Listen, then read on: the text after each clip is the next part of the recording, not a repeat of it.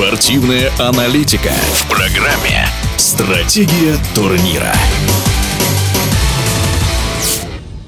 MVP регулярного сезона единой лиги ВТБ Никола Милутинов покинул ЦСКА. Однако его уход был предсказуем, контракт подошел к концу, а ЦСКА до сих пор остается без Еврокубков. Насколько сильна потеря центрового для армейцев? В эфире спортивного радиодвижения советский и российский баскетболист, тренер, мастер спорта СССР Борис Соколовский. В любой команде перед началом нового сезона наблюдаются определенные изменения. Уход Никола Милутинова для ЦСКА, безусловно, потеря наиболее трудно восполнимая. Никола как будто создан был для ЦСКА и оставался ключевым игроком для армейцев. Если обратиться к статистике, то в сезоне 21-22 12 очков с процентом 66,7 с игры, почти 90% реализации штрафных бросков, 8 отскоков за 19 минут. В сезоне 22 22-23, где команда осталась без участия в Евролиге, время у Никола увеличилось до 23 минут и конвертировалось 14,7 очка с процентом выше 65, 8,5 отскоков, 81% реализации штрафных бросков и самый высокий коэффициент полезности. Но и у этого небожителя были проблемы. Первое – это частая травмируемость, отчасти связанная с недостатком атлетизма.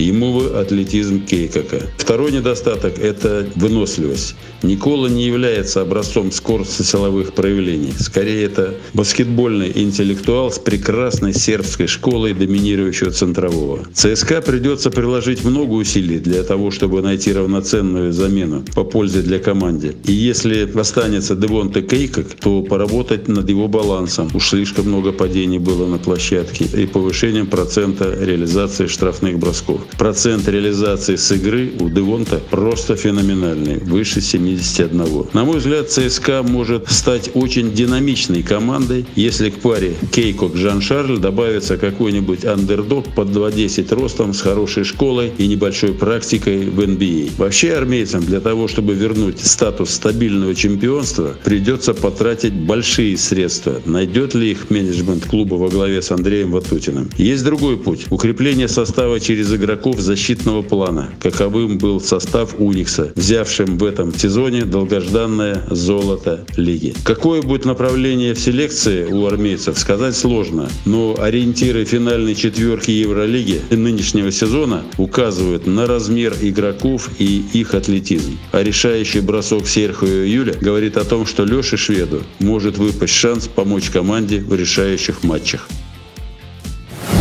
В эфире спортивного радиодвижения был советский российский баскетболист, тренер, мастер спорта СССР Борис Соколовский. Стратегия турнира.